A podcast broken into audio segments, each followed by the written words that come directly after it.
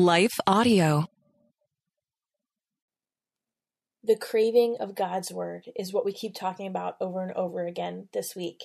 And it is my sincere prayer that you would have a craving to understand God's Word. I'm going to pray the same prayer over you at the end of today's episode that a missionary prayed over me that was life changing for me. Stay tuned. Hey, friends, welcome to the Hearing Jesus podcast. Do you sometimes doubt if you're truly hearing God's voice or if it's really your own? And how do you know the difference?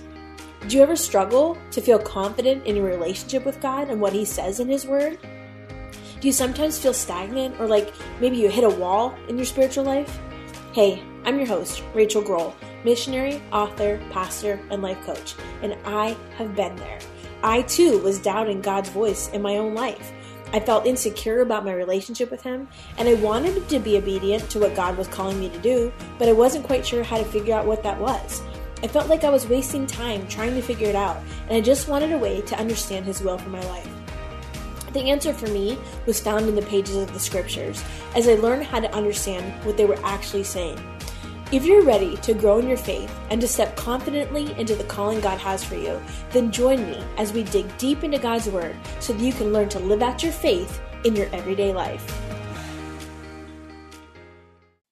Hey, friends, welcome back to the Hearing Jesus podcast. You made it to day five of our topic of study in the spiritual discipline series. I am proud of you for sticking with me this long, and I pray that this week of study has been a blessing to you, has revealed some things to you, has opened your eyes to some things. If you have lingering questions, please reach out to me. It's rachel at shehears.org. Again, I pray this meets you where you're at.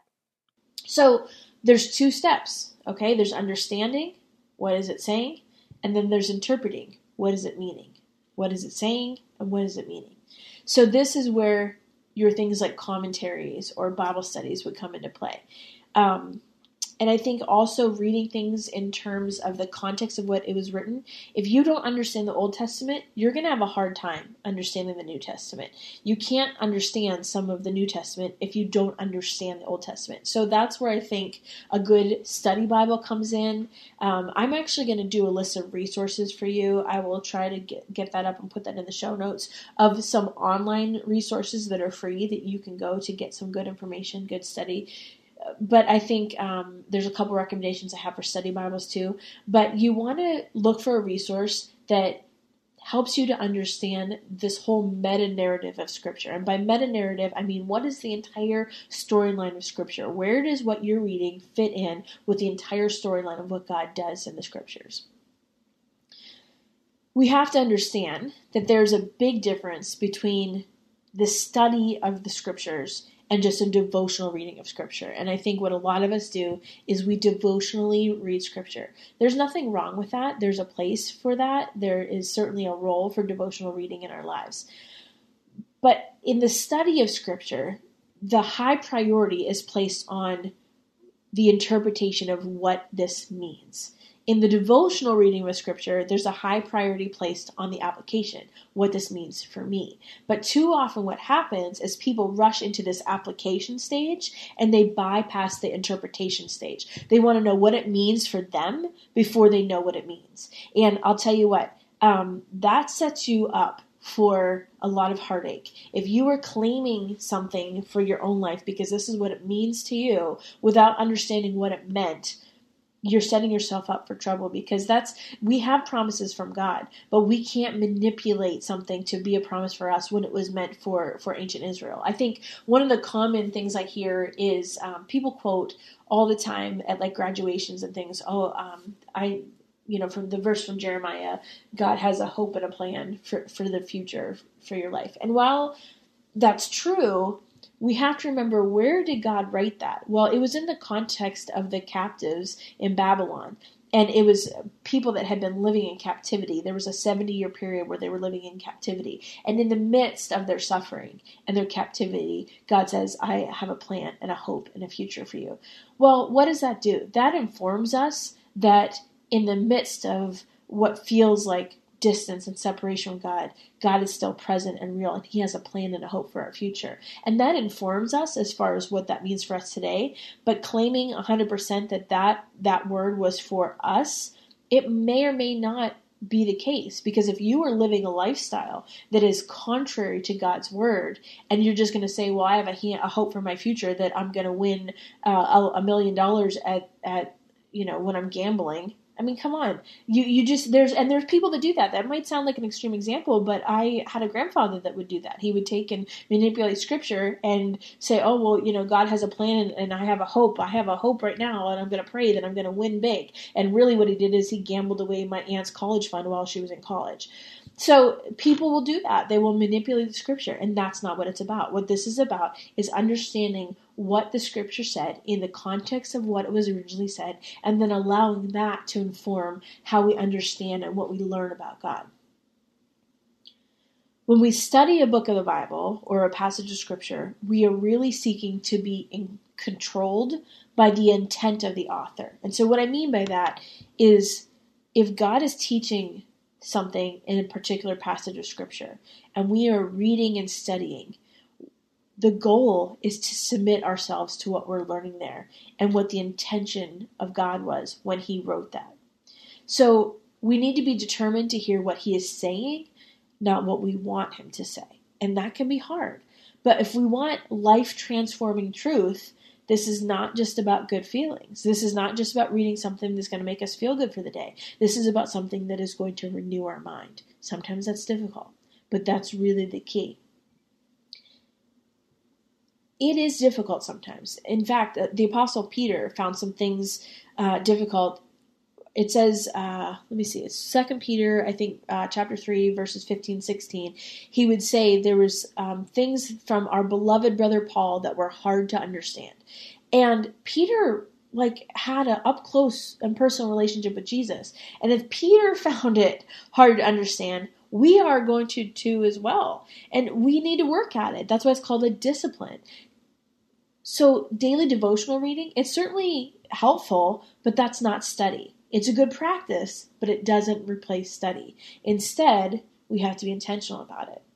So, as we're talking about being intentional and having study, that means that we need to block out time for it. What I do is on Fridays, I don't schedule any meetings for Fridays. There are no meetings for Fridays. Um, and I catch up on, on most of my emails and things I need to do for work in the morning. And then I have a two hour block of time where all I do is I study God's Word that two hour chunk is what fuels me the rest of the week. But I have to plan for it. So if somebody says, hey, can I schedule a Friday afternoon meeting? Nope, because I already have an appointment. My appointment is to study God's Word. People will try to get into that time. Nope.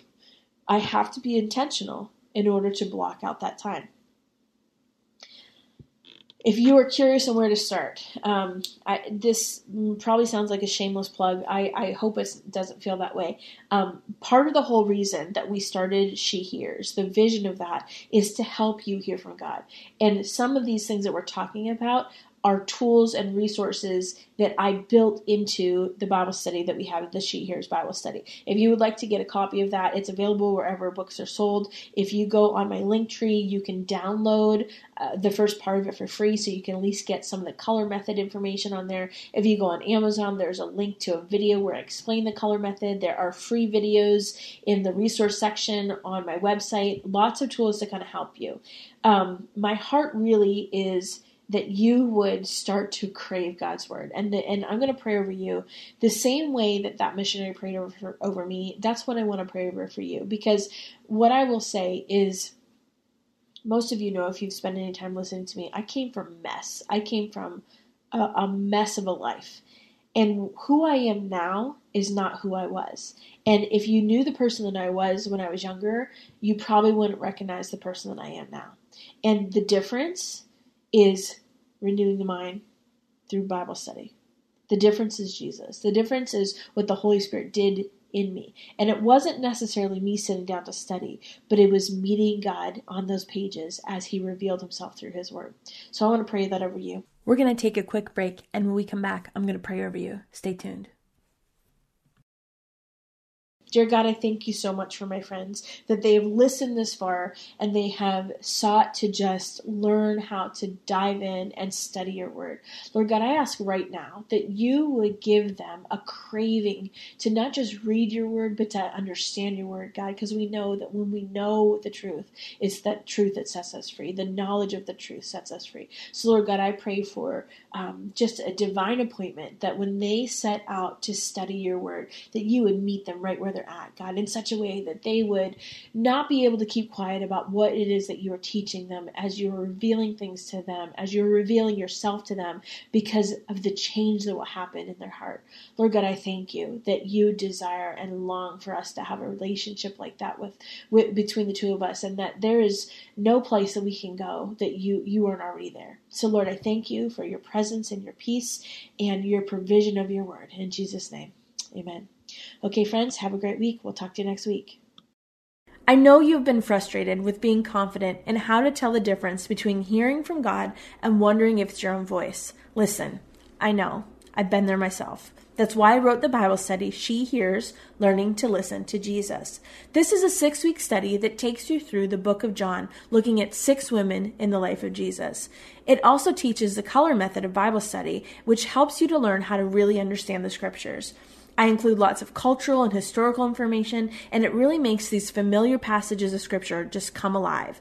This is a great study to do on your own, to do with some girlfriends, or even some teenage girls, and it will help you really gain the confidence in how to hear from the Lord and set you up with some tools that will stay with you long after the study is over.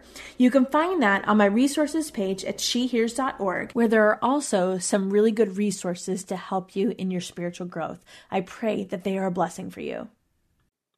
I want to take just a second to thank the team at Life Audio for their partnership with us on the podcast. If you go to lifeaudio.com, you'll find dozens of other faith centered podcasts in their network. They've got shows about prayer, Bible study, parenting, and more.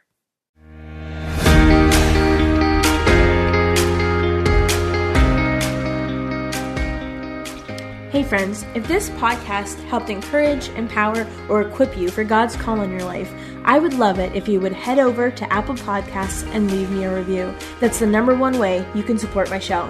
You can also join our free Facebook community or Instagram page where I share inspirational tips, resources, and prayer throughout the week. Hey, I want you to know I'm praying for you this week. Know that you are loved, you are cherished, and you are His.